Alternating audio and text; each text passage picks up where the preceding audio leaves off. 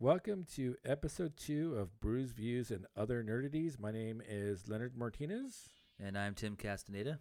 and we are going to uh, and begin. So we're late. You're late. Uh, we were supposed to start at six o'clock, and it's six thirty-five, and you're late. Uh, If we were being paid money for this, I would dock your pay. Um, maybe give you a verbal warning and perhaps a uh, conference summary with the HR rep. What, what, what, what what's that about? If it uh, if it makes it any better, I drove past your house probably around 5:55 or 5:58. I thought I could recognize it because I've been here twice already, but I just drove right past it. And then there's ver- once you get past all the homes, I realized it was too far. But then you're down by the freeway and you can't make any left turns to make a U-turn.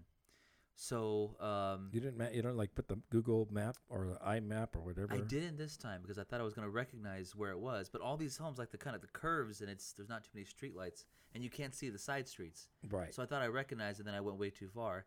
And then when I put your address in, I said, okay, I went way too far. I was down by um, what's that place? Uh, Chinese Garden, or one of those. It was a it's a Chinese restaurant down. So you went way past down there. You, you went past the uh, the freeway, or no? You didn't get that far. The, the I don't 60 think I didn't get that far. Okay. But then when I put in your address, it took me to. Right. Right. So then I drove past you again. I said, "Oh shoot!" So then I had to like see what Well, was going on. You, like, let's not give my home address out Sorry. o- over. uh, Okay. record my home address. Uh, by the way, we have to bleep that out uh, Okay. during post.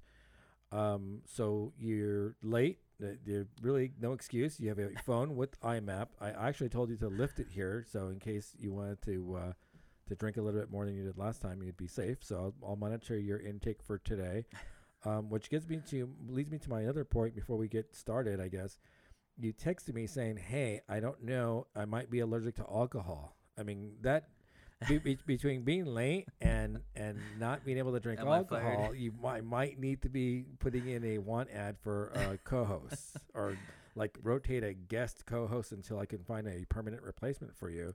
Uh, describe to me this the, this alcohol well, allergy. no, I I think um, what I found out is that I, I you know some people get when they get older they develop allergies to things, and what I found out is that gluten and foods with a lot of sugar in them, and uh, I get like itchy skin and I get hives like on my arms, and I think I told you before I've had that I had that issue before and I figured out it was stuff I was eating. yeah, you said you, you like ate pumpkin pie and then you broke out. Yeah, yeah, yeah. So it's uh, it's I, really I, I, I was gonna have a pumpkin beer here just to kind of test. that We do an allergy test. We can just put a bunch of beers out and see if there are any specific beers you're allergic to. I was good, I was tempted to bring out a pumpkin beer.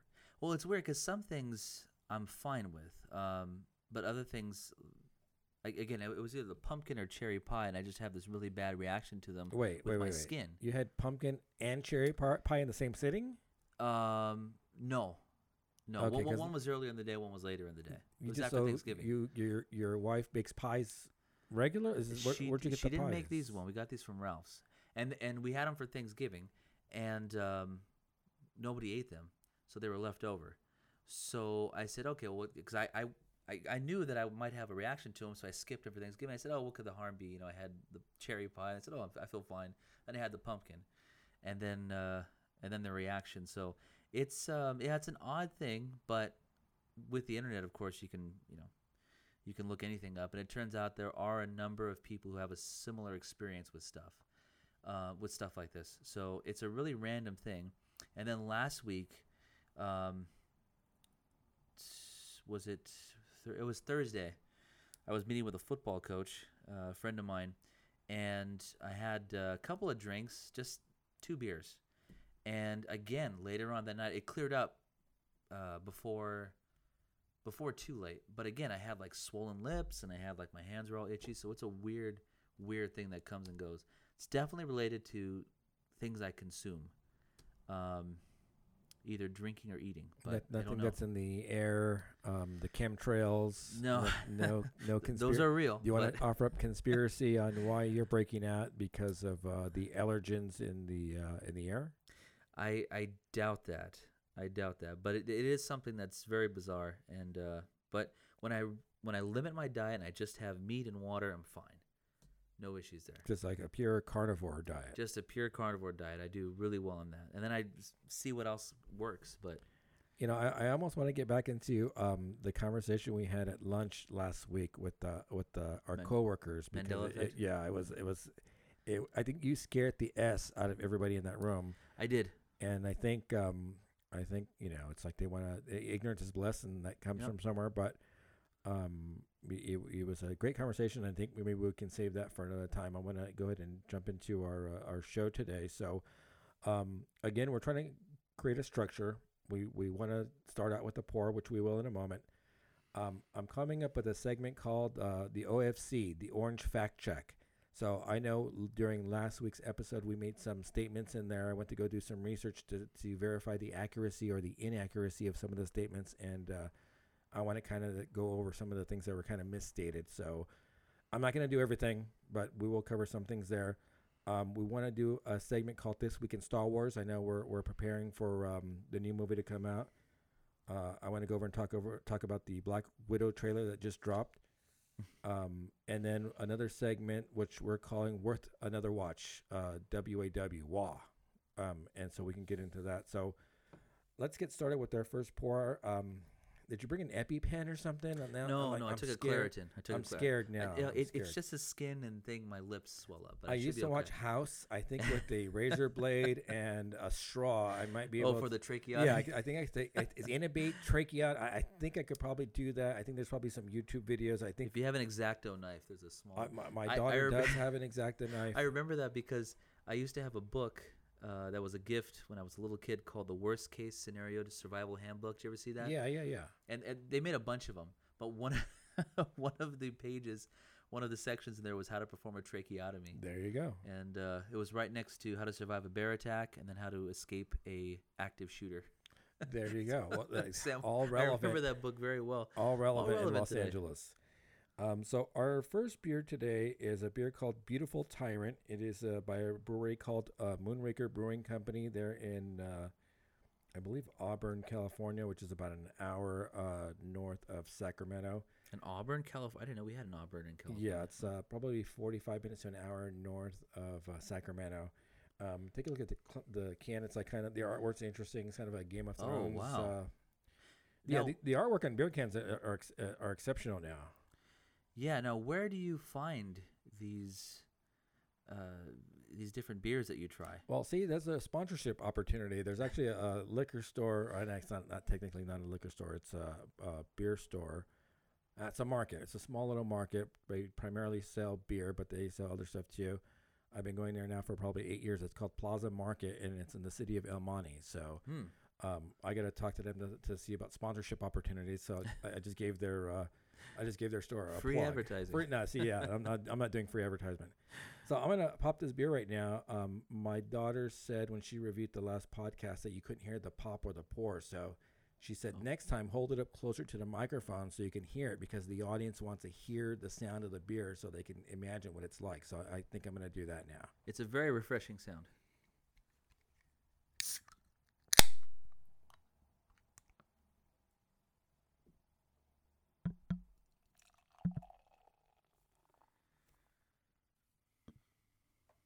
Yeah, that did sound pretty satisfying. It did. I've recently discovered there are whole channels on YouTube dedicated to people making crinkling sounds or like whispering things, and it's supposed to be relaxing. Like, Um, like me whispering something. Like, like give me an example. I, well, um, I, I, I people like tapping pens on. It's really an odd thing. It's it probably whoever. I'm sure I'm butchering whatever it actually is, but um, uh, I heard about it in another podcast. They were talking about. There's a name for it, um, but it's like people opening things or reviewing things, but they say they what they when they talk, they talk in a really relaxing way. And it's supposed to it's supposed to be like listening to like spa music or something. Okay. But it's uh I don't know. I guess like if you ever watch Antiques Roadshow, Not in years. okay, well you know that's like an easy show to fall asleep to because they're describing things and, And like very holding up. and very calmly. Yeah, yeah. So I think it might be something like that. But there you uh, go. So this is a, an Imperial IPA. It's clocking in at eight percent, and you're drinking before the toast, but Oh. before the clink. My apologies. My That's, uh, apologies. beer, a beer etiquette foul. My uh, apologies. boy, man, you're off today. I am off uh, today. I, I, I'm gonna keep. I got maybe I'll keep a tally mark. Like so, you're late. check. Allergic to alcohol with no EpiPen. Check. Drinking the beer without a uh, without a clink, without uh, cheers. Check. Man, uh, uh, you're off. okay. All right, here, we go. Let's go back again. Cheers. Cheers. That's super good. I definitely enjoy this one um, better than last week's, if I'm honest. But you like the um, you like the chocolate one. Remember the, with the, chili? yes, uh, the coffee tasting one, right? Yeah, that have- was good. I have another uh, another uh, coffee beer um, when we get to the second beer. Sure. Um, so let's go back to the uh, uh, the orange fact check, and I came up with the idea. Uh, they're always uh, fact checking Trump, right? Every time he Mhm. says something, that gosh, man, there people are just like they're hanging on to his every word and they're doing the research as soon as that guy says something. And so I came up with orange fact check because like he's orange, right? I mean that's the joke. I was wondering where you got the orange. Yeah, from. he's orange. So this is my equivalent of a Trump fact check, but for what the content of our show. So it's the OFC.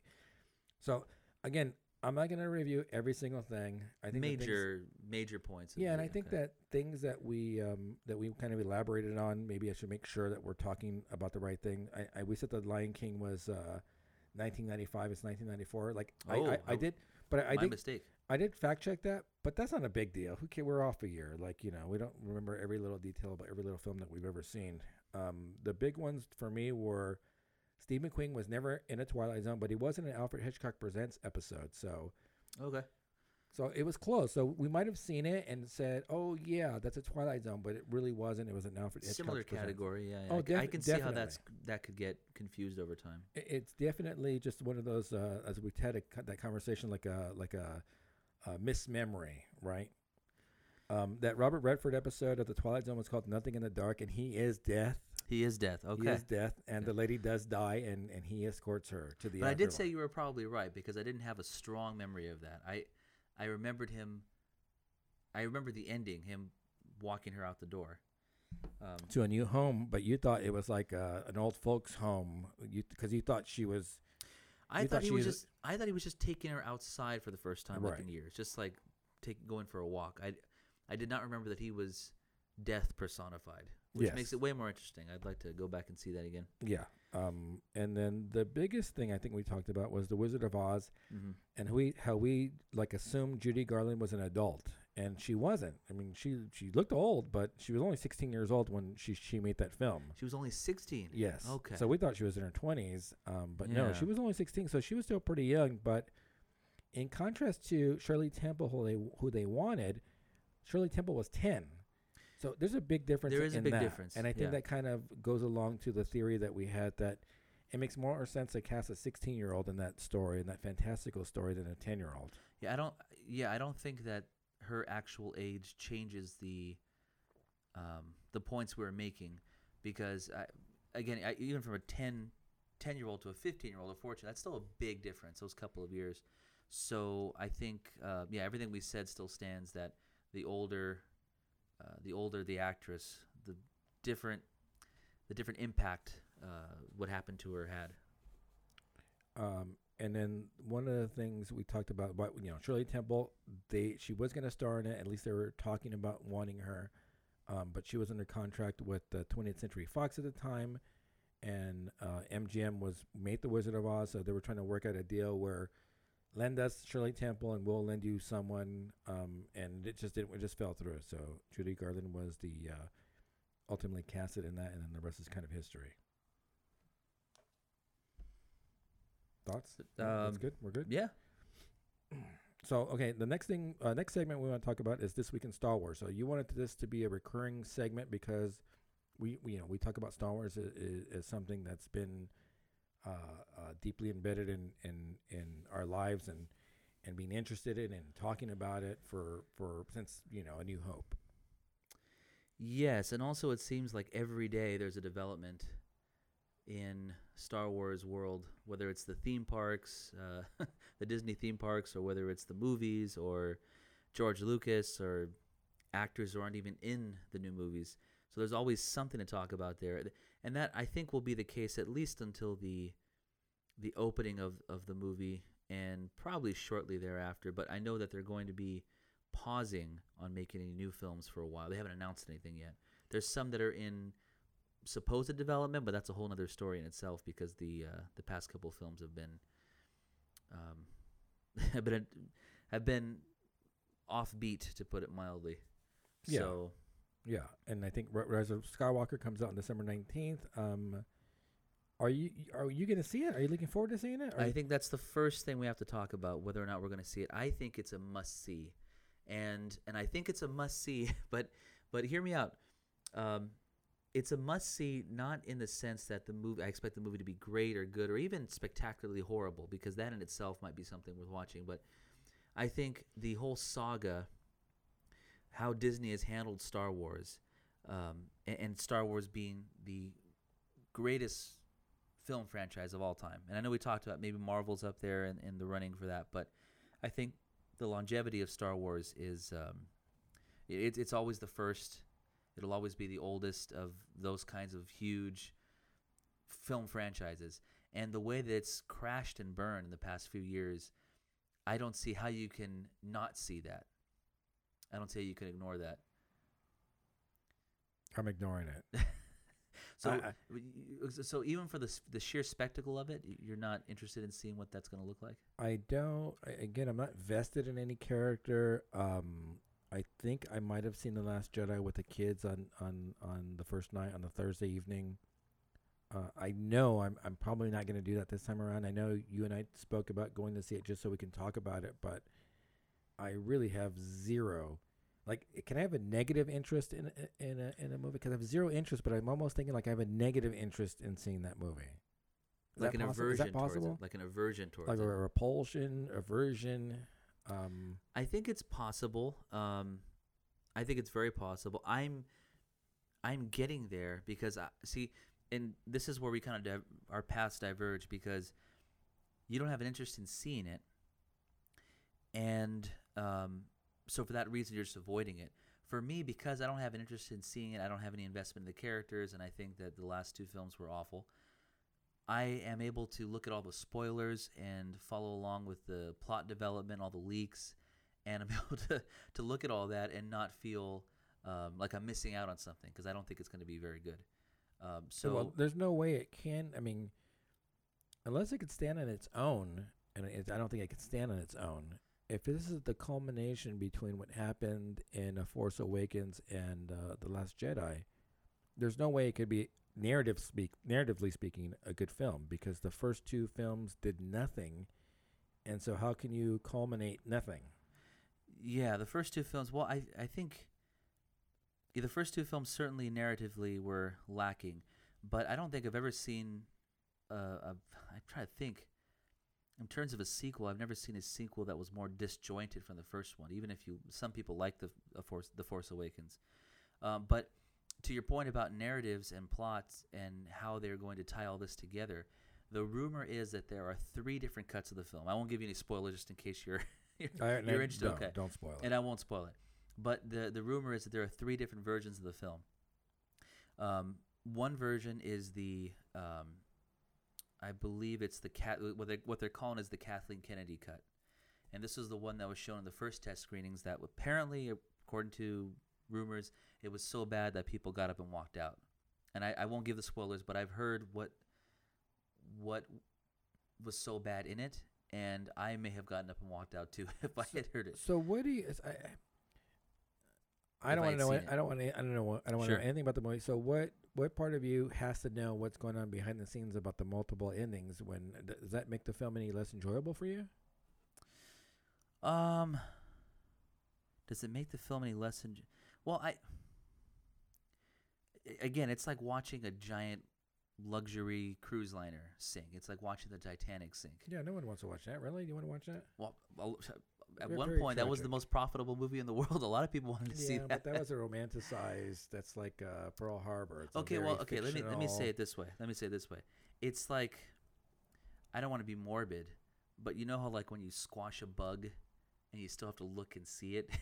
That's know? the uh, signs of a sociopath, my friend. Well, like I'm not saying small I, uh, animals. no, I didn't say that I do that. I'm just okay, fine. You know, if you're walking down the street and you see, uh, you know, someone run into a pole or a fight on the street, like you stop and look.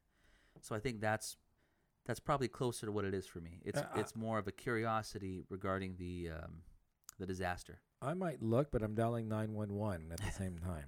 and that's funny. Tell I, we recently saw I was driving in a car and, and, and we saw uh, uh, I- road rage or something that was going on, and the lady and the stopped on the freeway. and They're cutting each other off, and they stopped inside, and the lady got off and to confront someone else. I'm like, okay, 911, 911. That's a good way to get shot. Oh, which is why we dialed 911 and Yeah. make sure uh, people were safe. But um, so it's a train wreck. You want to observe the train wreck. That's yeah, and there's something entertaining about it. So you There's want you want to see it. about- You want to see it fail. Well, after The Force Awakens, I wouldn't say that I was rooting for it to fail, but I was underwhelmed. And I thought it was the wrong direction. And the more that I thought about it, the, the, the more, the, the less regard I had for it. After The Last Jedi, and after the way um, the the arrogance of the people at Disney, arrogance of the people involved in those movies, uh, and how they've insulted people who didn't like the movies, now I'm I would say I'm actively rooting for it to fail. Now it, we and we talked about this before. That movie was reviewed well. The, the Last Jedi. I mean, I think we look at uh, Rotten Tomatoes, or I think it was like a ninety-five percent. Um, it was a ninety. It was certified fresh. I think. Yeah, it has higher ratings than like the Joker. Yeah, or how is that? How is these that? Now, how is that? That's like the, now you're gonna get into conspiracy. Like, how is that possible that a film like The Last Jedi, which, again, narratively is a failure. I mean, forget Star Wars and forget, uh, forget Leia and Luke's uh, uh, uh, renouncing of the Jedi faith. Let, let's forget all that stuff. Narratively, narratively, that movie is a failure. How, how do you explain reviewers reviewing that film positively? I, I don't I, I don't understand it, and I, I probably will subscribe to whatever theory you want to throw out there. So up until about six, seven, maybe eight months ago, what we're talking about was all a conspiracy, and it was just a theory. Uh, but it was confirmed by a writer for Rotten Tomatoes, and the writer was on a podcast. I think it was a writing podcast or uh, a film podcast, and you know, just guard was down talking about films and how the film ratings work, and he just flat out said that you give certain movies good reviews that way you get access to the next movie or you get the certain uh, access to the the actors the directors for the interviews and stuff. So uh, that's why they started calling well many people uh, in film criticism and people who have youtube channels and and uh, and such started calling them the access media because they their uh, their reviews are they're bought. They they have a price on them and Well, if they give the wrong review, they will be denied access to the next movie or the next director or the next interview. And I'm looking at, uh, and I pulled it up right now on my phone. Um, it's ninety. It was ninety-one percent. Um, but then when I started looking at the reviews, they're from from organizations I've never heard of before. Lovers of Star Wars are incredibly lucky to have Johnson at the helm, who is clearly a super fan of the saga. Now, I don't get that review at all. Um, get ready to buckle. Here's another one. Get ready to buckle up for plenty of action, tension, twists, and surprises in the second installment in the trilogy. Another one. I love The Last Jedi. I loved its willingness to go to places that will surely anger legions of fans. That's a, that's a Yeah. weird. That's a weird review. Like you're applauding the fact that it's going to anger the fan base. Uh, how how do you applaud? How do you applaud a film because it's willing to to anger the fan base? I- Well, I, don't they, understand that. They have to, and I. This is the um, the Rotten Tomato writer that I was referring to. That I found the article. Um, Danny Roth admits to creating positive reviews in order to maintain access while discussing Captain Marvel's Rotten Tomatoes controversy. So this came. This was in March of 2019. So um, the question was put to them. You know, so many people didn't like Captain Marvel. So many people hated it. How did it get such good reviews? I think that was another movie that was in the high. Um, well, I think the the audience reviews were super low, and the critic reviews were really high. At least for a couple of days. And he was on a podcast and he just said we we have to do this in order to have access to the next movie. And I get that if you're a small small organization. So I had to scroll through probably um, 30 reviews before I finally got to some like a legitimate. Not that the the smaller places aren't legitimate, but a legitimate that I recognize, like CNET. So Mhm. everyone's heard of CNET. Yeah. The richest, most epic, most emotional Star Wars movie so far. what film was he watching? So I mean, I, and I guess I agree with you. Ultimately, hey, you can't give the negative review because then you want access to the other films. Like, guess what? You're not gonna get it. Um, but there's a way to write a review about a film that you're lukewarm about and make it seem positive. Um, I've know, I'll go back to my work. I've written tons of letters of recommendations for people. Like like I've been doing it now for ten or fifteen years. You still have to write the letter of recommendation from the person you don't like or you don't even value as an employee, but it's pretty straightforward. This person was an employee for 14 years. This person did that, and you basically go objectively line by line about what their responsibilities were. You don't go over and beyond um, uh, uh, describing like this person was contributed to your organization. So I get, I get writing the review because you're afraid it's going to cut off access for you. But don't say this is the most emotionally evocative Star Wars film I've ever seen. That that that does not make sense to me. That's an interesting point you bring up, and I don't know that I've heard anybody else bring that point, uh, uh, make that point. That the reviews are, they they just go so far beyond what would be reasonable. Yeah. They're so um, It's over the top. they're flamboyant. Maybe, I- well, and I think- maybe that's the joke. Maybe that's the joke, though. Well, I, I just I, I think there's two possible reasons for that. I just I jotted them down real quick. The first is it's possible that if they are in the pocket of movie studios and of these production companies, which they are, um, then they take their direction or their lead or the, their the tone that they, they that they approach films toward. Um, they take their lead from the directors, from the studio heads, and if the if the director, for example, like Rian Johnson, making uh, statements that just insulted fans and um, uh, Brie Larson making statements that insulted fans and and uh, called people who didn't like the the movie sexist or man babies and you know, all these horrible things, then it's possible that these uh, writers maybe feel uh, that arrogance maybe just trickles down, and so they're just they write whatever. It almost doesn't matter. Um, and the other reason might be there might be a strange, um, a strange. What, what what's the term I'm looking for? Like they like it's almost like because they know the movie isn't good, they're overselling it. Yeah. Almost like they're compensating for something. No, I, I- So I like that. I like that idea. Though. I, I, that might be the case. I was just gonna say, why don't we go watch um, Rise of Skywalker, and why don't we, no matter what we think of it, do a positive re- positive review for it, Oh, interesting exercise. and have it be an exercise in creativity, and try- and say, hey, no matter what we think of this good, yeah. movie, we're gonna say this movie is the Citizen Kane of our time. Even though I don't like Citizen Kane, by the way. I don't like Citizen Kane either, actually, very much. Yeah. So even though That's I one that we agree on. Yeah. So I think we should we, we should do like a parody. I think we should review it highly like this accolade after accolade. This should be nominated for every Academy Award and see what we can do. Maybe we do maybe we do two different versions. We do a version that's saying, "Hey, this is the greatest film ever made," and then we'll do the real version and and again, I don't know how they can can can resolve it's things I don't even care about. I don't care about any of the character arcs in this film. I still think that uh, It's such a mess. that Finn and Poe they're not likable characters. Um, I think again Rey had some potential, and I don't think that's she's fulfilled that that destiny for to use a Star Wars phrase. I don't get Kylo really. Um, I don't get their motivations. I don't get their actions. I, I, I don't get. I don't get what it's trying to do, and I don't know. I don't Well, even know no if they know. does. I don't know if they know what they're trying to do with it. No, no one does. And there's been many uh, insiders who have, of course, anonymously. So you know you got to take it with a grain of salt.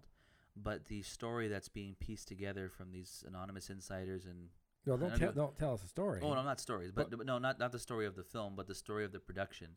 Oh. Um, how you got from a Force, uh, the Force Awakens to the Last Jedi.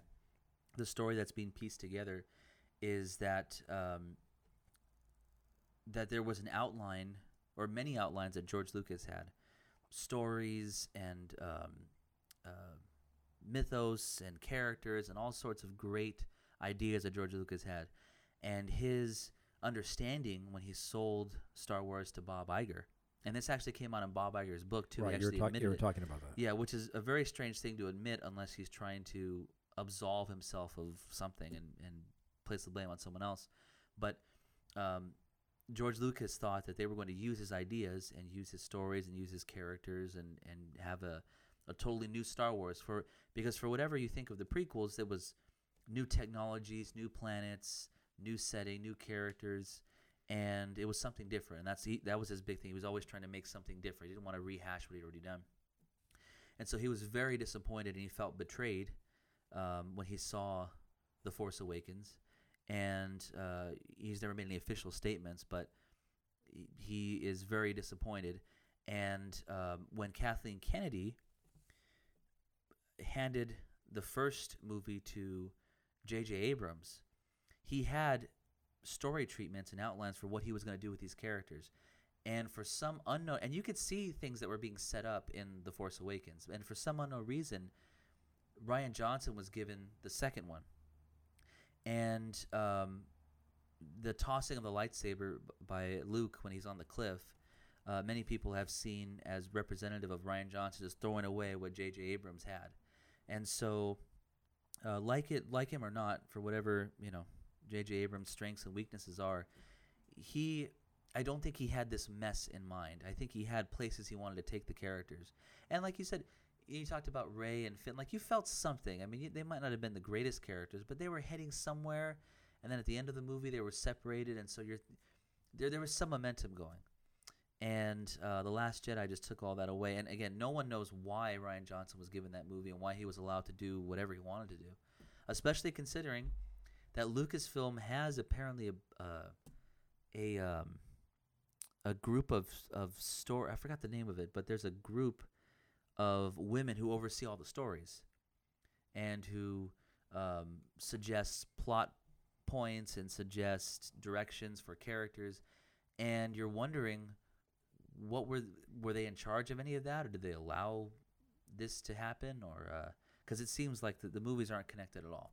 But that's sort of the summary of what people know about the history of the production of, of these two movies. And um, so I think J.J. Abrams, again, for whatever you think about him as a filmmaker, I, I agree with you. I think he has an impossible task. I don't think it's possible to tie up, um, because Rian Rian Johnson, whatever threads were there, he just cut them in half, and there's just no, there's no putting it back together. I don't think. And I think that that's probably the challenge, right? I mean, if um, if Rian Johnson was given plot points um, to that he had to hit in in the Last Jedi, and then basically, you know, you have free reign over everything else. But a- again, trying to figure out what what do I expect in in the last uh, the new one, Rise of Skywalker. I I don't know. I mean, I, I know there's. I see that we saw the uh, the last uh, you know the trailers that have been going on, and I still don't know what the nature of Rey and Kylo's relationship. Are they love interests? I, I would like to think that they wanted to at, least initially play with the idea that they were siblings. Um, I don't think that's going to play out. Um, I've also heard the, the the idea that she's a Palpatine's offspring, um, or a clone of uh, Palpatine. I mean, you hear all these things out there. I don't know. Uh, one of the things I thought of maybe maybe she's an offspring of the midi chlorians, right? we gotta bring we gotta go back to the midi chlorians. Got like one notation, one one reference in uh, in episode one, and and that was pretty much it. Yeah, because it no one liked it. Yeah, so maybe she was much like uh, Anakin was created by the midi chlorians. Maybe Rey was created by the midi chlorians. Well, I don't think I finished the the earlier thought about. Again, there's no spoilers, so uh, there there there were first two versions of the movie. There was the Kathleen Kennedy cut, which people are referring um, this cut to uh, as, and this was the cut of the film that people walked out of. Apparently, stormed out. And then there's a second cut, which is which people are calling the the Abrams and Iger cut, um, or some people are just calling it the Iger cut. Some people people are calling it the Abrams cut. But this is a different cut of the movie, very very different. And there's whole there's entire characters that are not in this one. there's entire story arcs that are just so it's a completely different movie almost. And the third one, again, this is all rumor and speculation, not confirmed, but multiple different sources have um, have uh, reported this rumor. The third one is the George Lucas cut. Apparently, George Lucas was brought in to help solve all these problems, and um, I know what the again. I won't say it. You know, I won't uh, spoil it for anybody in case this is the cut they went with, but. Um, if this movie has any hope of succeeding at any level, it's going to be the George Lucas uh, cut with with those uh, with those um, plot developments. Let's say. Now, it's going to make a ton of money, though, right? I mean, I don't think there's any doubts that it's going to make a ton of money. I mean, I think Projections are dropping by the sure, week. Sure, but even if it, even if it, even if it minimally, it's going to make a ton of money. Yeah, but at the same time, you don't. I mean, how much did they pay for Star Wars? Four billion. So you They've- don't. but they've already made that four billion they- back they made it with Force. Awakens. I think they made it back with Force Awakens. yeah, I, I think I'm. I'm sure they did, but still, I don't think that you release Star Wars and expect to not break records, uh, or expect not to. I, I- and I think like 800 million, 900 million, that's probably easy. Remember, uh, everybody was calling Batman v Superman, which is a classic. Everyone was calling that a flop, and that made something like 600 million. something What's the other one amount. with uh, with Will Smith and, uh, and Oh, Suicide Squad. that, That, was a, another that- one. But that made a ton of money. Ton of even money, being a even failure critically speaking, that still made a ton of money. yeah, yeah, no So, one liked that movie. I'm assuming Terrible. this is going to make a lot of money, regardless of what the critics say, regardless of what the what the fans say, because I mean, Star Wars always appealed to kids, and so kids have to feel. I always feel kids have that built-in audience because you have a six-year-old girl who loves Rey. She wants to be Rey for Halloween. She bought the costume. She can't go to the theater by herself.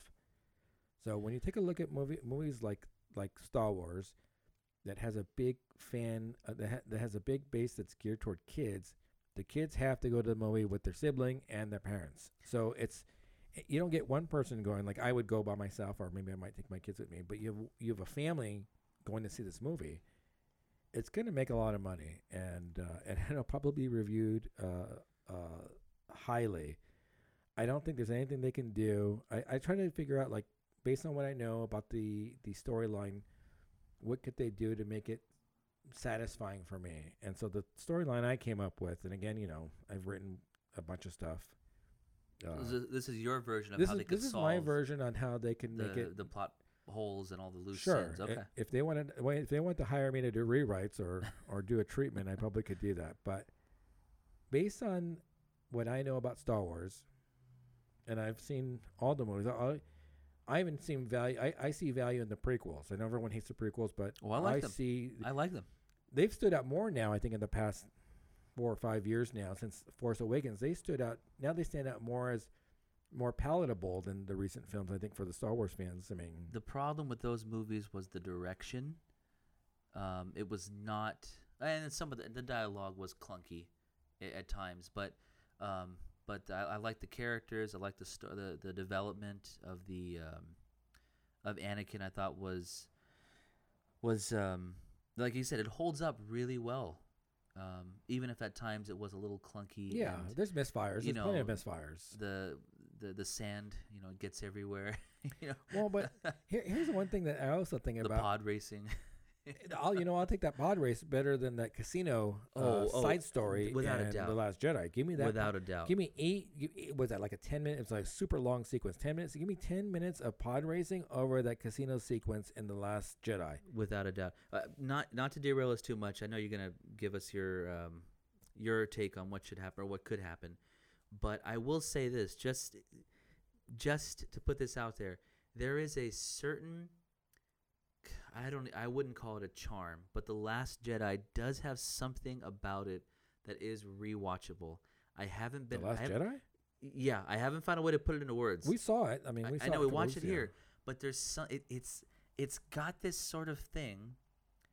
It's it's got this movie you put on as you're vacuuming kind of thing going on. No. I I, I know that might just be me, but No. there's something that is maybe because it's so ridiculous. It, That, it's that's called, I believe, sadomasochism. But I, I don't. wanna It's so ridiculous. It's all. I almost treat it like a comedy.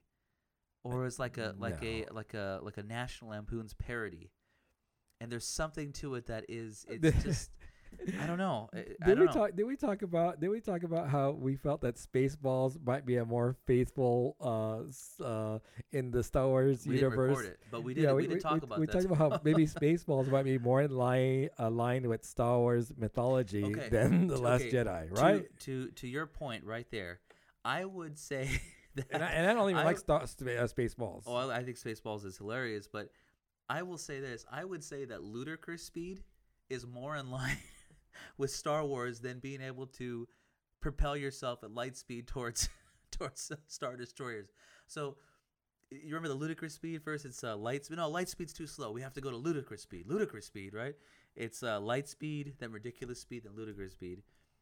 I think that a faster light speed is more in line with something that could possibly exist in Star Wars, like some extra special warp drive, you know, whatever whatever you want to call it, um, because that wouldn't fundamentally change everything about all the Star Wars movies and all the extended universe, you know, everything. Um, everything was changed with that one scene, that one scene where um, Admiral Gender Studies with the purple hair shoots that th- th- their uh, whatever it's called, their um, uh, yeah, they they use the light speed propelled ship as a weapon against the star destroyers, and not just one, but against the whole the whole fleet of them, or like or at least several of them. that's the uh, that's the uh, the moment of no sound, yes, right? And and remember I told you in the theater they had that little poster saying you're going to lose sound at this one scene. We're going to tell you what Oh the scene my is, but just want to forewarn you, it's not a it's not a sound issue, but there's just no sound. yeah. So whatever whatever that was about, but regardless, I again like you said, I think Spaceballs is a more faithful adaptation. It, it may be more aligned to the Star Wars universe than the Last Jedi. Um, another thing I was going to talk about before I give you my little theory on what maybe they could possibly do now it's too late. Uh, how about the music? I mean, episode one, two, and three had an amazing soundtrack. Duel of the Fates. Duel of the Fates is one of the best Star. I mean, it's right up there with the Imperial March and Yoda's theme, and and I mean, It is holds up really up to there. this day, yeah, and uh, all the uh, even the um the romance themes that the were the in, hook, uh, the hook, uh, the reuse of the hook theme. yeah yeah all the but hey, that was memorable. I mean, uh, yeah, it was really good. and the uh, battle of the heroes and and and uh, Revenge of the Sith when uh, Luke and Obi Wan are fighting that that's that piece of music is amazing. yeah, excellent. I can't recall, and I don't even think John Williams did the music for Force Awakens, right? I think he came back for Je- uh, uh, Last Jedi. That I, don't do think- not know. I, I'll look it up right now, but I can't recall a single No, I can't. unique piece of music that isn't tied back to you know one through six. Agreed. Yeah, there's nothing. Ori- there's no original music unless you count the. Um, I don't know. Do you want to count the music in the casino in Well, the Last Jedi? I- I can. You know what's funny about that too? Uh, you can remember the song from. Um, uh, is it? Uh, oh God, what's the name of the? On Tatooine, the um, the bar. The, Is it, the, uh, the the Cantina? band? Yeah, they, you can remember that song, Yeah. but I can't remember anything. Can you even remember the main one piece of music from The uh, Last Jedi Last or or Force The Awakens? Force Awakens. No. Yeah, because it's not memorable, I, and I'll look it up in a second. I'm pretty sure George uh, John Williams did not produce the soundtrack for The Force Awakens, but then they brought him back for. Um, That I do not know. re- well, regardless, the soundtrack's pretty uh, uh, not noteworthy, No, not at all. right? I mean, uh, John Williams is you know getting older, but he said, "Hey, like, uh, do I really got to do this?"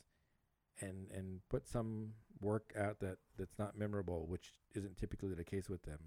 All right, so here it is. Gonna give you my what I think they could do to fix it, even though it's way too late, unless they want to postpone this movie release for two years and do retakes. Didn't didn't you say they shot like a bunch of this movie? They reshot a bunch of this movie. The rumor is that anywhere from 50 to 75% of the movie was reshot to accommodate the different directions that the different, uh, you know, whether it was Kennedy or Iger or Abrams or Lucas felt it should go.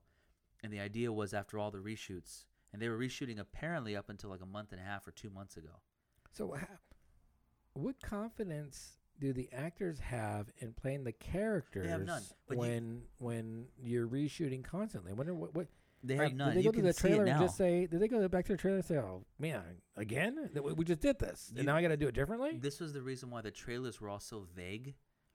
Do you remember the first trailers? It was mostly uh, uh, the first trailer. I think one of the first few trailers was a compilation of different scenes from the movies, and like half of it was from episodes four, five, and six. yes. And uh, so again, all the all the information fits together with these supposed leaks that the reshoots were ongoing up until very recently. And the idea was that they were going to test all the different the uh, different cuts of the film, and um, and decide which ones worked best. So that's uh, yeah, that's what I maybe there are some movies that have worked like that, but definitely no classics. I don't think there's any classic film that ever was like that. Was there? I mean, Well, now now I think Um, it's easier probably to do reshoots and shoot multiple endings. I think, right? I am I'm sure it is. I think well, was it- Superman? One of the Supermans, Richard Donner. the quest for peace. Oh, that's what's that that Frankenstein character, that villain at the end? I forgot his name, but That's Um, uh, Nuclear Man. I think Nuclear was, was it Nuclear Man? Was okay, uh, that's was right. Yeah, part yeah. four. Uh, that, that's an interesting story in itself. But um, yeah, I think it was Superman one and two. Richard Donner was almost done with him, and they brought someone else to redo it. I don't know of any other films that were at least done like this, where I mean, at least major films, major epic films like this that were that had multiple endings shot just so you can piece together the best version of the movie. That just sounds like a recipe for disaster. So do you think you know? I know they shoot multiple endings now because they're afraid everything's going to get leaked. It's going to get leaked. It's going to leak. So this does not pay, play into that strategy of hey, let's shoot multiple endings because if one gets leaked, it might not be the correct one. Like Endgame, I know. It might. Okay, so then it It- might it not might- and because here's we have reason why I three say that. crappy endings. We, we we have one true ending, but we're It- gonna shoot these other ones just in case stuff starts leaking out online. And I just heard the uh, you hear that story that uh, John Boyega. yeah, he leaked yeah, the that's script totally or, or phony. he, That- he, that's he he he left the script behind and it got it was sold for like sixty bucks on eBay or something like that. yeah, and that's exactly uh, what I was going to say, which is um, it is possible that. Well, the number of reshoots they're doing makes it unlikely, but yeah, I'm sure. I guess it is possible that many of the re- reshoots are just to throw people off. Um, but it doesn't seem like that's the case. But it certainly is possible. I, the leaked script is certainly a plant because I listened to a lot of coverage about that, and apparently those scripts are very. Uh, they, they don't just get left places. I mean, they're they're numbered, they're accounted for. Uh, there's very high security over those scripts, and uh, they're they're just if anybody did do anything like that, um, they, they there would be severe consequences for their career, especially well, especially if it was someone who just worked on the set, you know, not an actor. Right. And I think we talked about that before with Mark Ruffalo. Yeah, I was just gonna say Ruffalo. And uh, so my so the the thinking is, and this is what I tend to think, is that it was a plant. Um, just to generate buzz because the movie's coming out. maybe generate buzz and also to um, I, I there's a lot of different reasons. I think one of the reasons why these people all these leaks are coming out is I'm thinking that the the vitriol among in the fan base is so Boy, vitriol again with the big words. well I've got to throw I- it. I got to make up for all my ums and ahs and the lip smacking. Are so you gotta- are you like uh are you like okay? I got to work this word into today's uh, podcast. I'm gonna find a well, word. It's on that- my list here. is it vitriol? yeah, like check. I have vitriol. I have uh, sanguine. Sanguine. I know that. I know what that word means. I know how it's spelled. I don't even know how to pronounce it. Sanguine is that like blood? It's, it's, a, Sanguine? it's from blood. No, it's well, a- well it, it means like. Uh, does it mean peaceful or calm? oh, I. Sanguine? I, I yeah. figured that has like a, a Latin origin related to blood. I think. Yeah. Well, this shouldn't wait until uh, it's okay. Sanguine. Sanguine. Optimistic or positive, especially in an apparently bad or difficult situation. Okay, I said calm. So what's it's the not so what's the origin?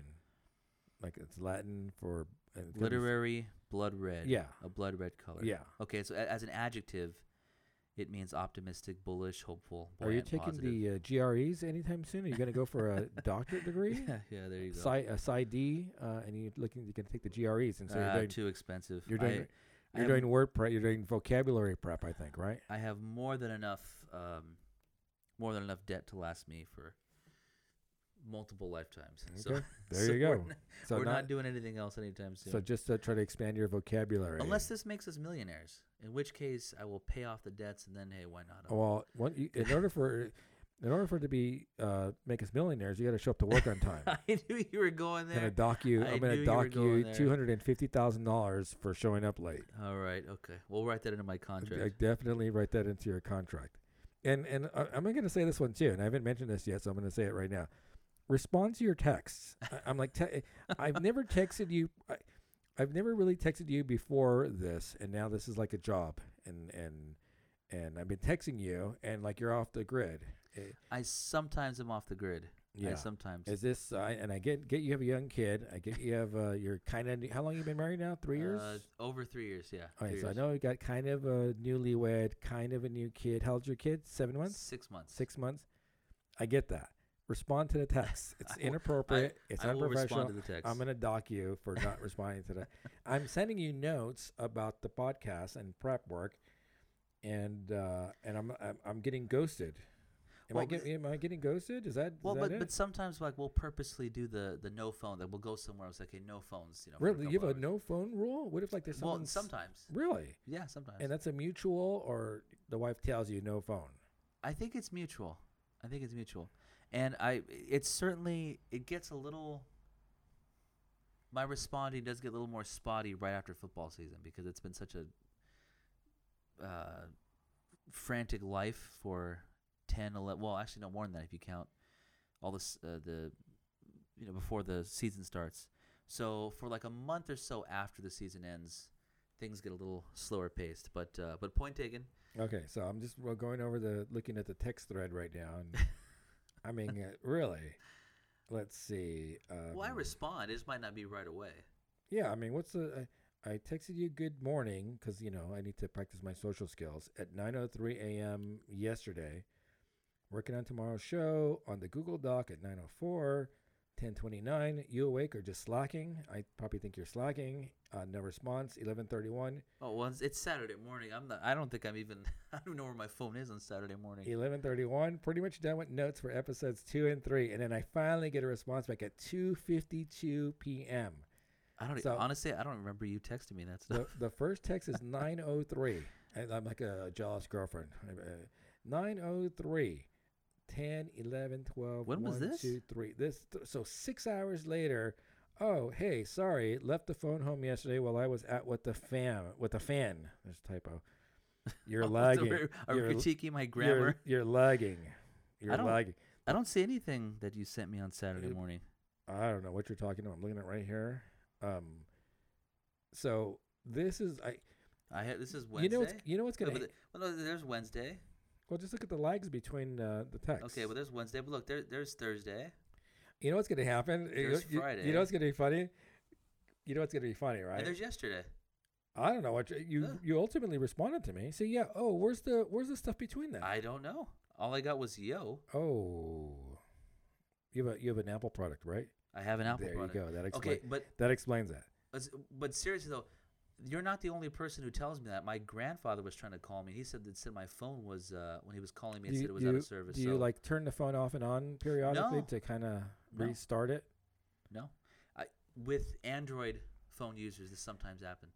Um, the Apple product, the iPhone is what I would refer to as the Rian Johnson of uh, cell phones. technology? Yeah, of cell Okay, phones. so so maybe we should uh, maybe we should have one of those checks pending because I I feel like I respond, but I'm not seeing those texts. you Oh. sent. There's Friday and then there's yesterday.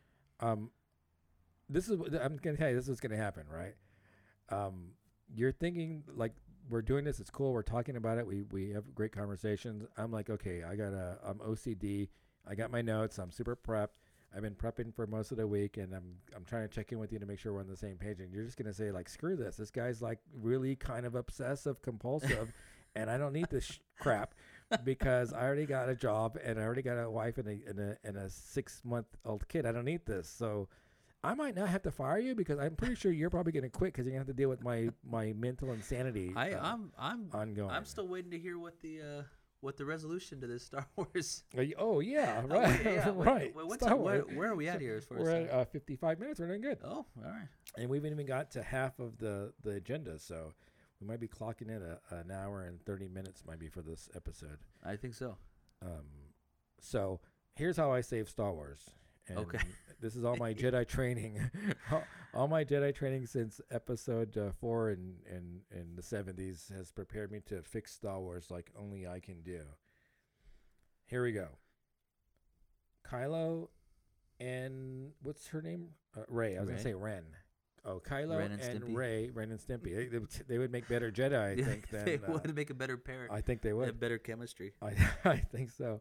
So Kylo and Rey are siblings. They're twins because it Okay. aligns back to the uh, the whole Luke and Leia twin situation.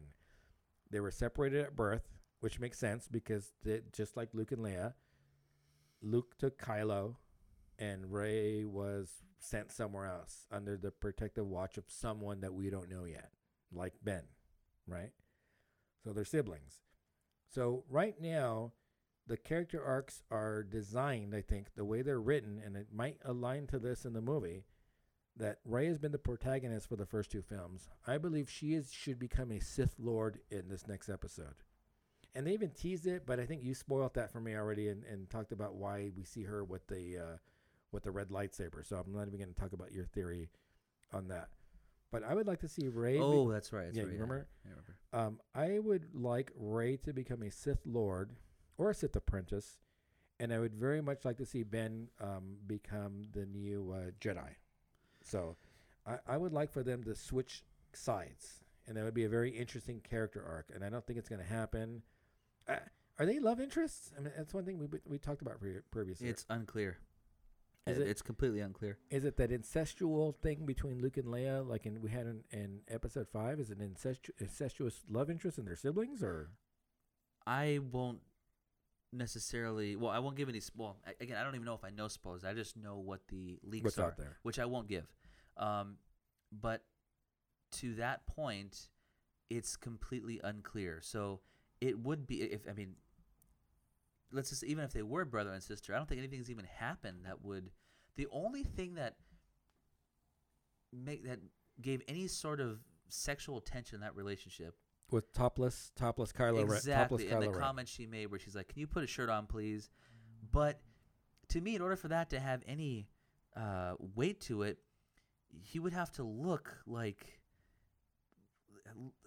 you have to look better than that i mean he, they gave him i know they gave him that super high-waisted uh, He wasn't um, sexy, no he was not but they but that's why they gave him that super high-waisted and he had uh, an odd body. He had an odd body shape too. That- like that's the whole thing, right? Yeah, he it, was it like a almost triangle. looked like they uh, like they photo or they um they digitally enhanced That like was his thing. pecs. yeah, that too. was it. and he had a wide, a wide shoulder and a slim waist. It was very uh, it, proportionately. Yeah, it, it looked to me like they manipulated. he might have not been. He might not be human, right? I mean, it, his proportions were off. what do you think? He's like a reptilian.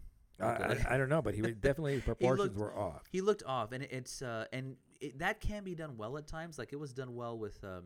I mean, you know, regardless of the movie. Are we talking but about topless men in no, cinema? no, no. When they when they enhance someone because they don't necessarily look super in shape.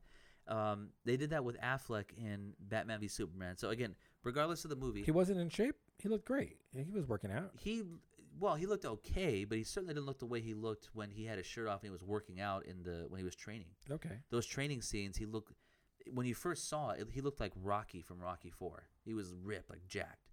Um, but he didn't there's no way he got in that good a shape. And when you looked at the movie and on, on the uh, on the streaming version or dvd or whatever you can clearly tell he was it was digitized. So that can be done well but that scene they certainly they either didn't go far enough or they just or if that's really what it looks like it's it's very odd Uh, so it just I- looked like this awkward scene where she's telling the guy to put his shirt on because it makes her uncomfortable you know I would like that film, this film, to end with them going their separate ways and uh, Kylo looking to start a new Jedi Council and Rey taking on a Sith apprentice. Well but how, does that, how does that finish the story because doesn't that doesn't that leave It leaves it open ended. Then I'm assuming that Disney. So Disney may take a hiatus, but l- I assure you they're going to shoot another trilogy. There, there's no way they wouldn't. after they get rid of Kathleen Kennedy I think she's going she's going to be gone Well, uh, after this movie's released they can't do it now or, They need to set something up, and so you have some closure. You find out who Rey is. Um, Kylo has his uh, character arc, and, and he's restored. and you leave it open ended that there's going to be another trilogy with these schools out there in the galaxy. Uh, That would work for me. That would work for me. I think, however, if it was, I don't think it's going to be resolved well. But if it was going to be resolved well, they would have to do something like that, something unexpected, and the only thing that makes sense would be something on uh, in, in that magnitude with a character that you just didn't see coming. Um, and for Rey, she was so oh god, so flat of a character for me. The only way to give her any kind of dimension, any kind of weight, any kind of lasting impact would be to have something like this happen. And it might be a bit gimmicky, but I don't see another way out. I, I, you can't just make a normal rising action climax movie. I, I just don't see how they can do that and have it not be a disaster because you can't resolve everything. The Emperor coming back is just oh, it's so that's a It's a cash grab. It's like cash grab, right? I mean, let's let's play. I mean, the whole that whole first trailer we saw was based on nostalgia and hey, yeah, but it's J- also it's J.J. Abrams going to restore balance to the fourth force by giving you guys what you want instead of what Rian Johnson gave you in the Last Jedi. but it's also that Rian Johnson killed the the main villain With no backstory. with, With, no, backstory. backstory, with no and, no one to take his place. And that was, br- but that was brave though, right? That, that's what the review said. it was That- a- subverting the It expectations. was, bra- it was subverting it. It was brave. It was a brave, bold choice for the filmmaker. Yeah, no, I, I, I, it was terrible, I- and, so that that's why they had to bring him because who do you bring back? You, you can't introduce a new character in uh, in part three. That was one of the mistakes of uh, the Dark Knight Rises. It's one of the reasons why it it didn't quite have the same impact um, of the uh, Dark Knight or I think I always thought they were going to come back with uh, Darth Plagueis, right? The guy, the one only Sith Lord who can defy um, death, right? I I, I thought when when Palpatine um, tells Anakin that story in that space opera about Darth Plagueis, I thought for sure they were going to go back uh, back to that. You know, the, he was the only Sith Lord who can defy death. So I thought that was going to be a payoff somehow in this trilogy, and it's not. So that would Um, that would please the fans, and it seems like they've done everything to avoid that. it seems like they've gone out of their way to just piss everybody off. So, Um, final thoughts on this. How excited are you to see this movie? You you basically want to see it fail. You want to go see it I'm excited opening for the weekend spectacle. to fail. I'm excited for the spectacle of it. I'm not expecting to see a good movie, but I am excited to see. Well, I also love going to the movies, so I'm excited to see the movie from that aspect of it. Just to you know, there's crowds and every everyone else will be excited to see it, and and again, on some level, I am looking forward to the event itself. So that's as much as I'm looking forward to it. And you're at, you're still debating whether or not you're even going to see it. I, the only reason why I would see it is to talk about it here. I mean, I have no. I've yet. I've saw the movie once. In the, I saw Last Jedi in the theater. Um, we saw it together. When we saw a couple of weeks ago, we saw about eighty percent of it, which had been the first time I went back to it since I saw it in the theater. So That was the first time. yeah, I've seen some Oh. clips here and there. Like you were you, when we put it on, you're like, "Hey, look, you've been watching it because it's queued up to a certain scene." Um, I was watching the scene be- with uh, Rey and Kylo taking out the uh, the Emperor's uh, knights, uh, the Royal Guard, because I thought like, "Hey, was that cool?" Because it, you know, again, uh, and it, well, we need to move on, but it was the first Star Wars movie without a lightsaber battle. I mean, let's divide the let, let's I'm okay with defying convention and defying tradition if it's going to do something novel and if it's going to do something engaging, interesting. How do you not have a lightsaber battle? You- you- Because you're be- purposely trying to piss people off. You're purposely trying to destroy a modern mythology. yeah, I don't. That's, um, a, that's a skip. That's what I call a skip. I'm I'm done. I'm not going to see it. I'm going to boycott that. and- okay. I will see it, but again, I, I will see it and purely, I, I will see it the same way that, um, I don't know. What, On- what a, a biologist or somebody you know is, is like sociologist. yeah is you know looking at koalas in their koala bamboo pen whatever i'm just looking at it there I, i'm not like invested in what one koala does to another you're on you're emotional you're a historian documenting.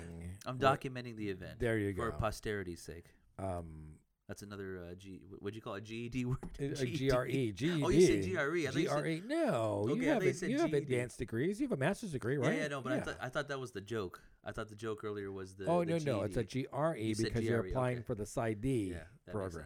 Okay. Um, you know, I'm I can't imagine I would see it unless uh, unless we're going to talk about it, and then We'll I'll see if I can convince see it. you. Yeah, that's going to be a tough one to to, to go Alright. see, especially with that crowd. Um, so are we gonna? Do you want to keep on going with this, or are we gonna pause? What do you want to do? Um, Because I know I know you said you might want to do two episodes. I think we can go to worth another watch because I think we're already Okay. over an hour. Yeah. So um, we're gonna skip on the agenda. We're gonna go to Wah, worth another watch. This When you- should be shorter. Yeah. When, when no, I look at my notes. That's not going to be shorter. Um, I didn't understand what the heck this meant when you put it on the agenda. So I typed in some questions as Mhm. to how you how do you define worth another watch? Um, is it because it's that good?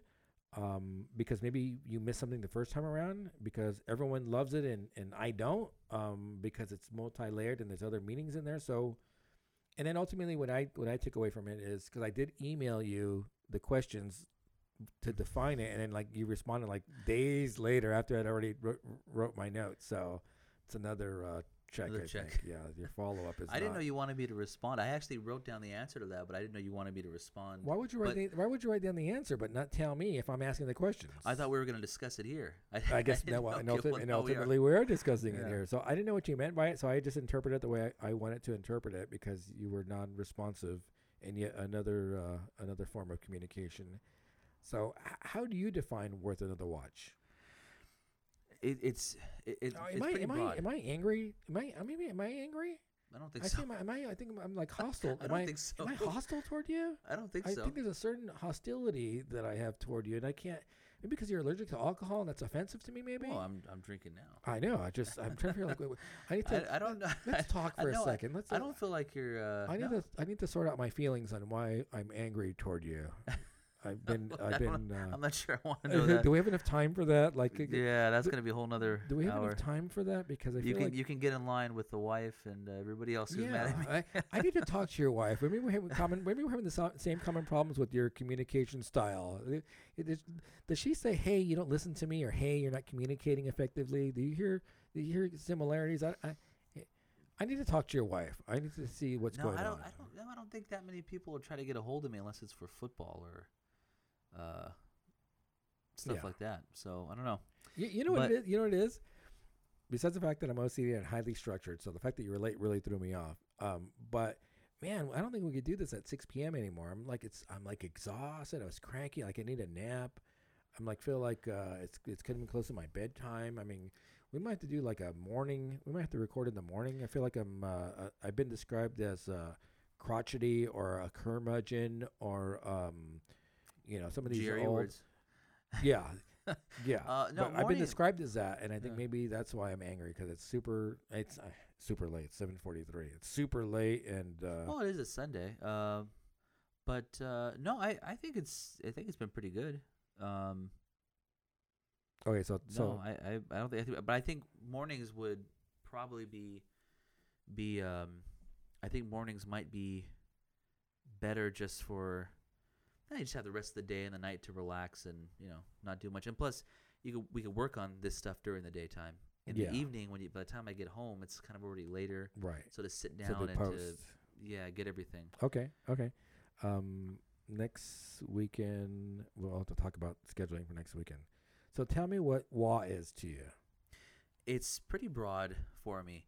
Uh, it's a movie that, for any reason, we dismissed or didn't take seriously uh, when we first saw it, and for that reason, maybe didn't pay as much attention to it as we would have. Maybe we put it on and saw it in two sittings or more, or it was a movie we just didn't see at all because it was uh, skipped Wait, for wait, any wait, wait, wait, wait. you can't say worth another watch If you didn't for a watch the movie you've been time. watching the first okay, time. Okay, okay, so let's okay, that makes sense. so maybe worth another look might be better. But no, you're right. Um, but uh, I think I added that part right now. I think I first just said a movie that was overlooked or dismissed. So no, worth another said. watch. That's your title. Oh yeah, but I'm saying the the what I added here. Oh, here. I uh, see. I my see. my definition was a movie that, due to a variety of circumstances, overlooked or dismissed. So it's pretty broad for me. Okay. So, So what's your film? well, for me, it's Truth or Dare.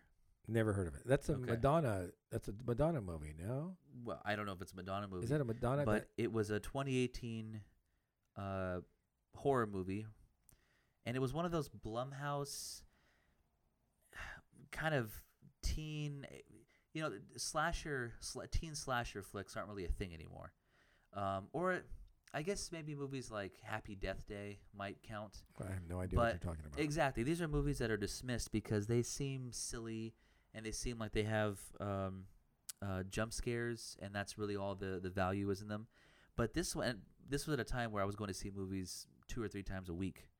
Um, Did you ever buy the AMC pass thing? no, we didn't. We never bought that one. Uh, and and also I think wasn't uh, there was on Movie Pass too for a while, but we didn't. Uh, we didn't. I, we had the Regal, Regal Cinema points, and The, so yeah, rewards. Yeah. yeah, so with free popcorn, free drinks and stuff. But So Truth Um, or Dare, you've seen, yes, and your first initial thoughts. What were your initial thoughts on it? um, I thought it was uh, surprisingly good.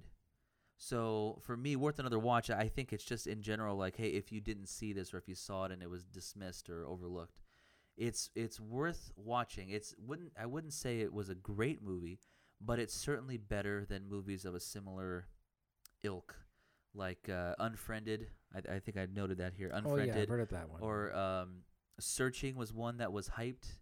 I think that was also in was that the one that where the girl goes disappearing and the dad's trying to find out based on Yeah. social media? yeah, which which wasn't wasn't very good, but it was. Uh, you saw that one too. I saw that too, Oh, okay.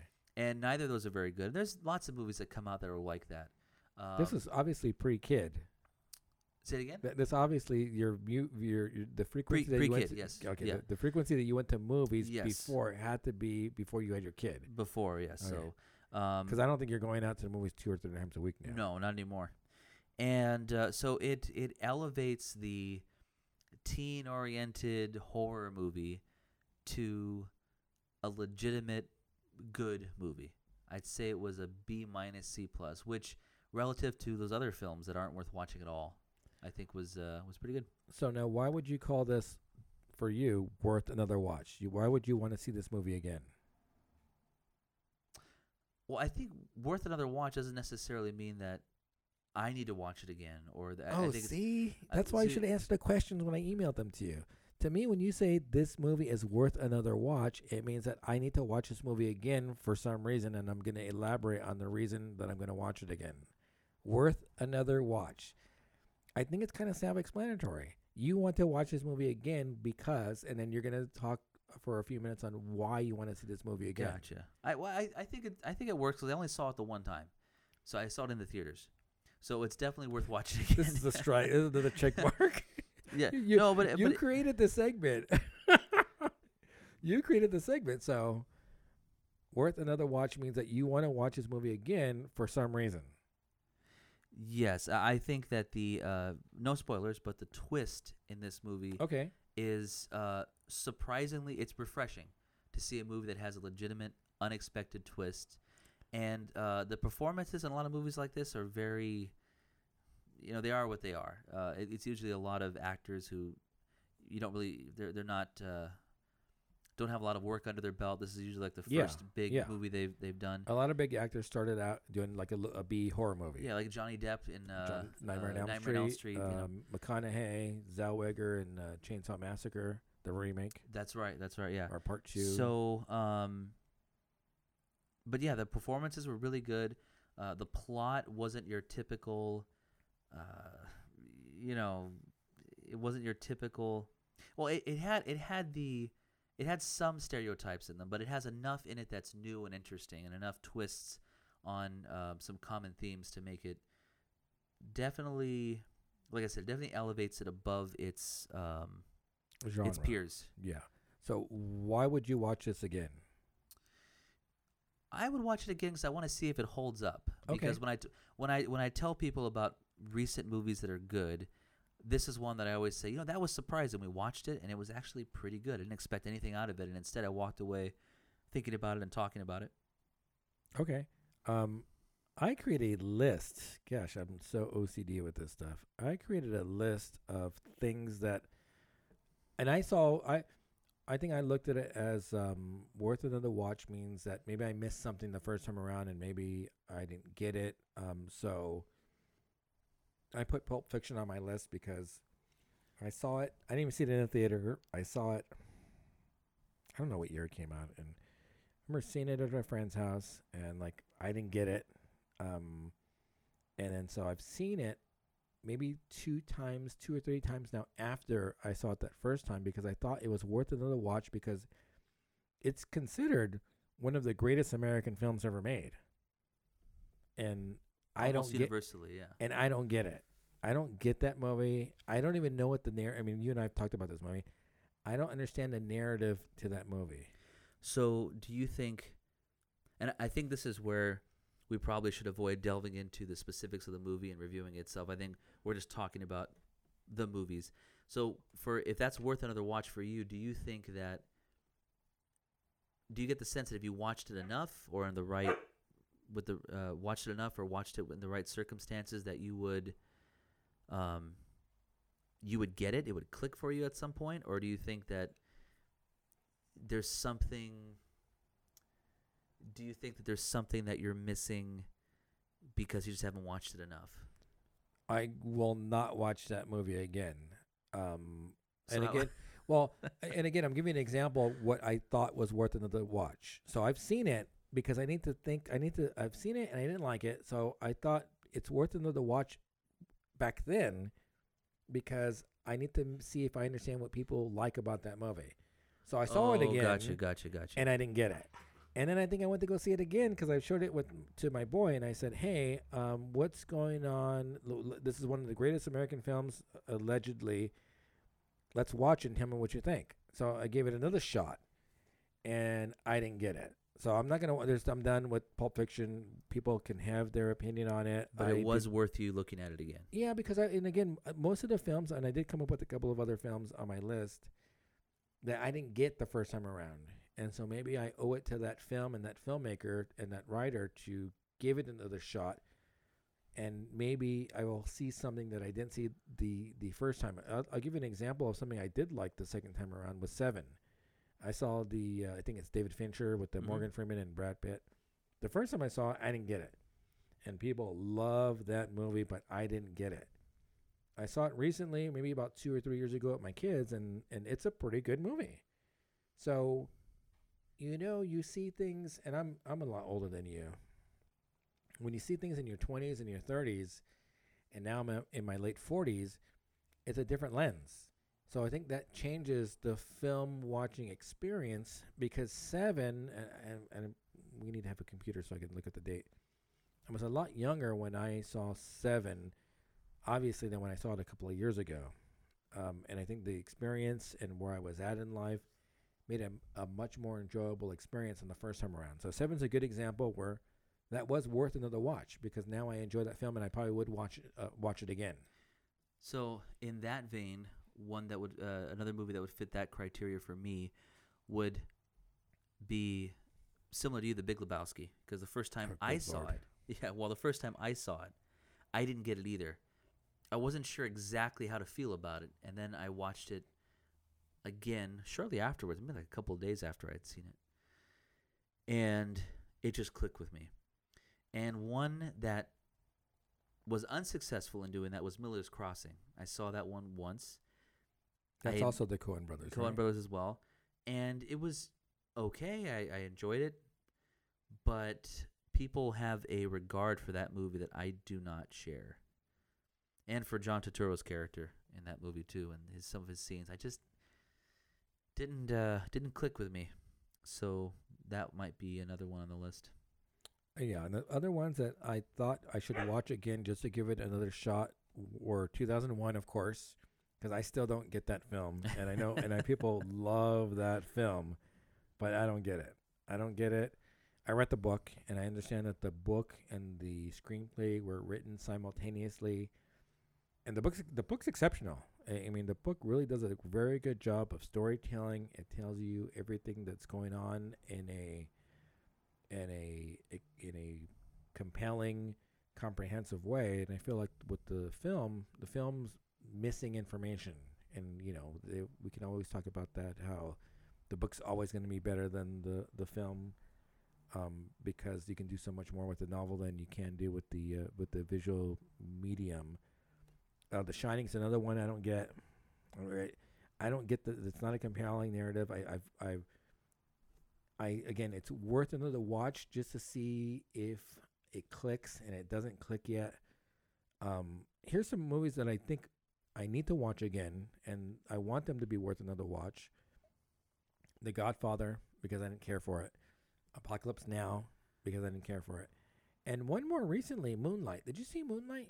I did. Didn't like it.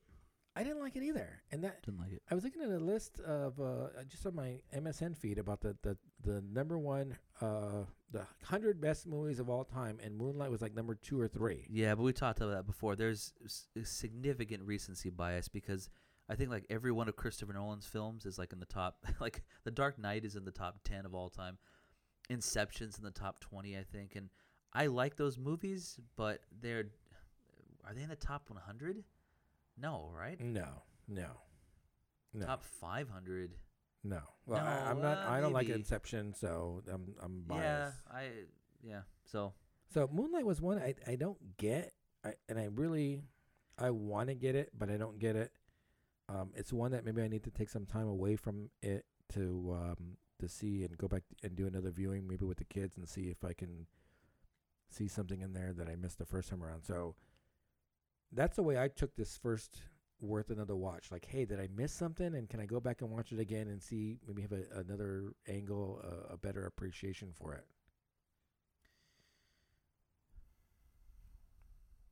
yeah, that makes sense. I think maybe we should re- re- uh, revise or the, cri- the- refine. the, criteria, refine of the worth it criteria, other yeah. watches.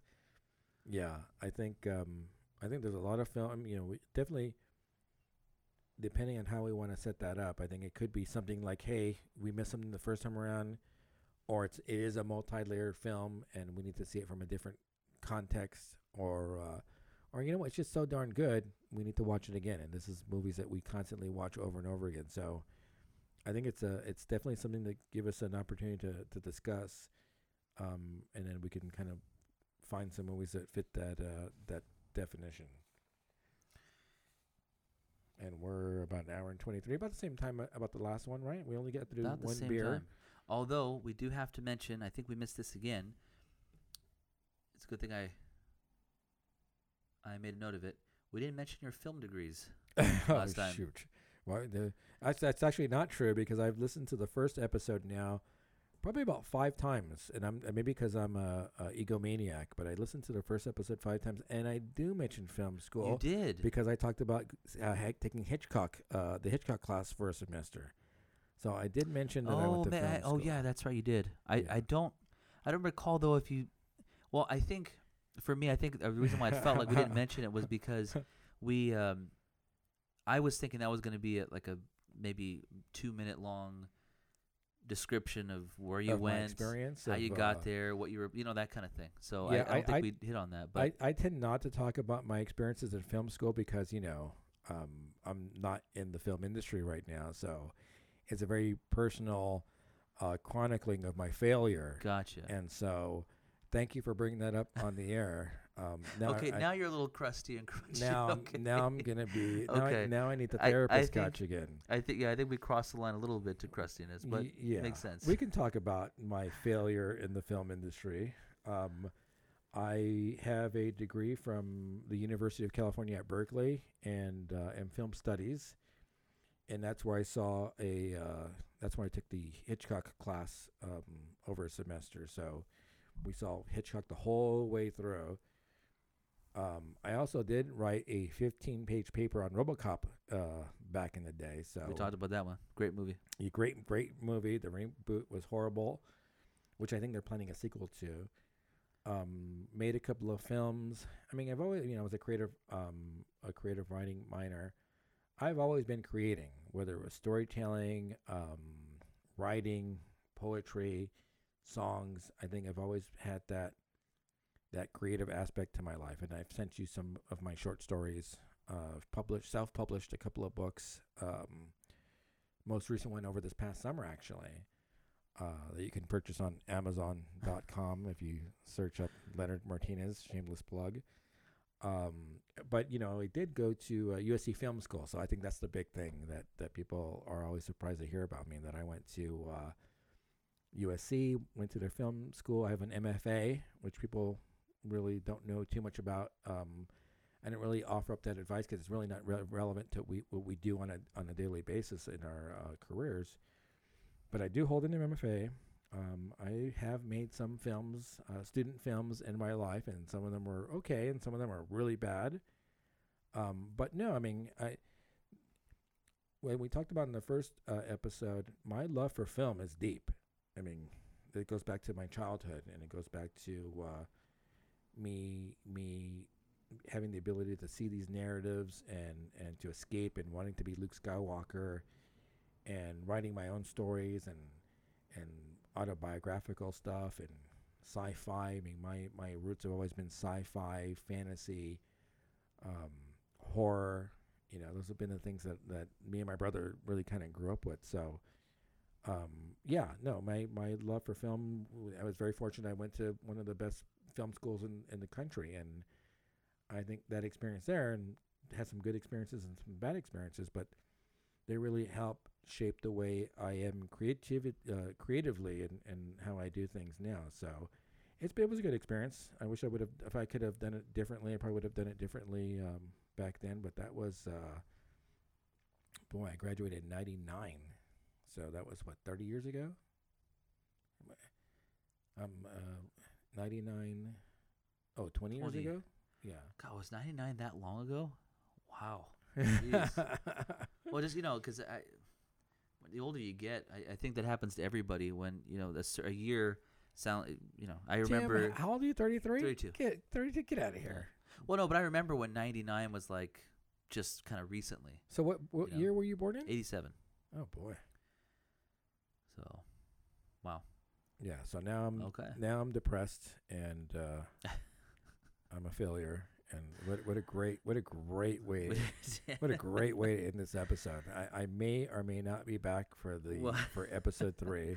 to be fair, I just thought we should have mentioned your film degrees. I didn't know we were going to take this why, detour. why, why, what, how's Well, that re- I- how's that relevant? I think it's interesting if someone uh, went to film school and then is talking about movies. I think it lends a certain Credibility? Just, uh, credibility, but just a certain background, maybe a little bit of credibility. you yeah. think so? I think so. Well, in terms of, I think credibility in terms of um, production and the back, the, the things that I don't know anything about. I think I know Right. a lot about movies in terms of um, uh, symbolism and themes and character, but I don't know about how films are made. What's the Which- uh, what's the saying that I've uh, I've uh, adjusted? It's like those who can do, those who can't criticize harshly those who can do, right? Which is a yeah, I think And that's, a variant from like those who can do, Do those who can't yeah. teach. Yeah. So now I've I've made my own. Those who can do, those who can't harshly criticize those who can do. should be a tagline. That should be the tagline. that should be tagline. for our show, right? Actually, that that was something else we're going to bring up is how you wanted to populate all these all those fields like the summary and Yeah, we need a theme song too, and I was actually on the agenda. Maybe it's on the agenda for the next episode. So, but we'll leave it there. I'm emotionally spent and depressed now, just kind of existentially. So I think it's probably a good place to uh, to stop. This has been uh, Brews Views and Other Nerdities. Um, I have been. I don't think I am. I have been Leonard Martinez, your co-host, and I'm Tim Castaneda. and we will talk to you soon.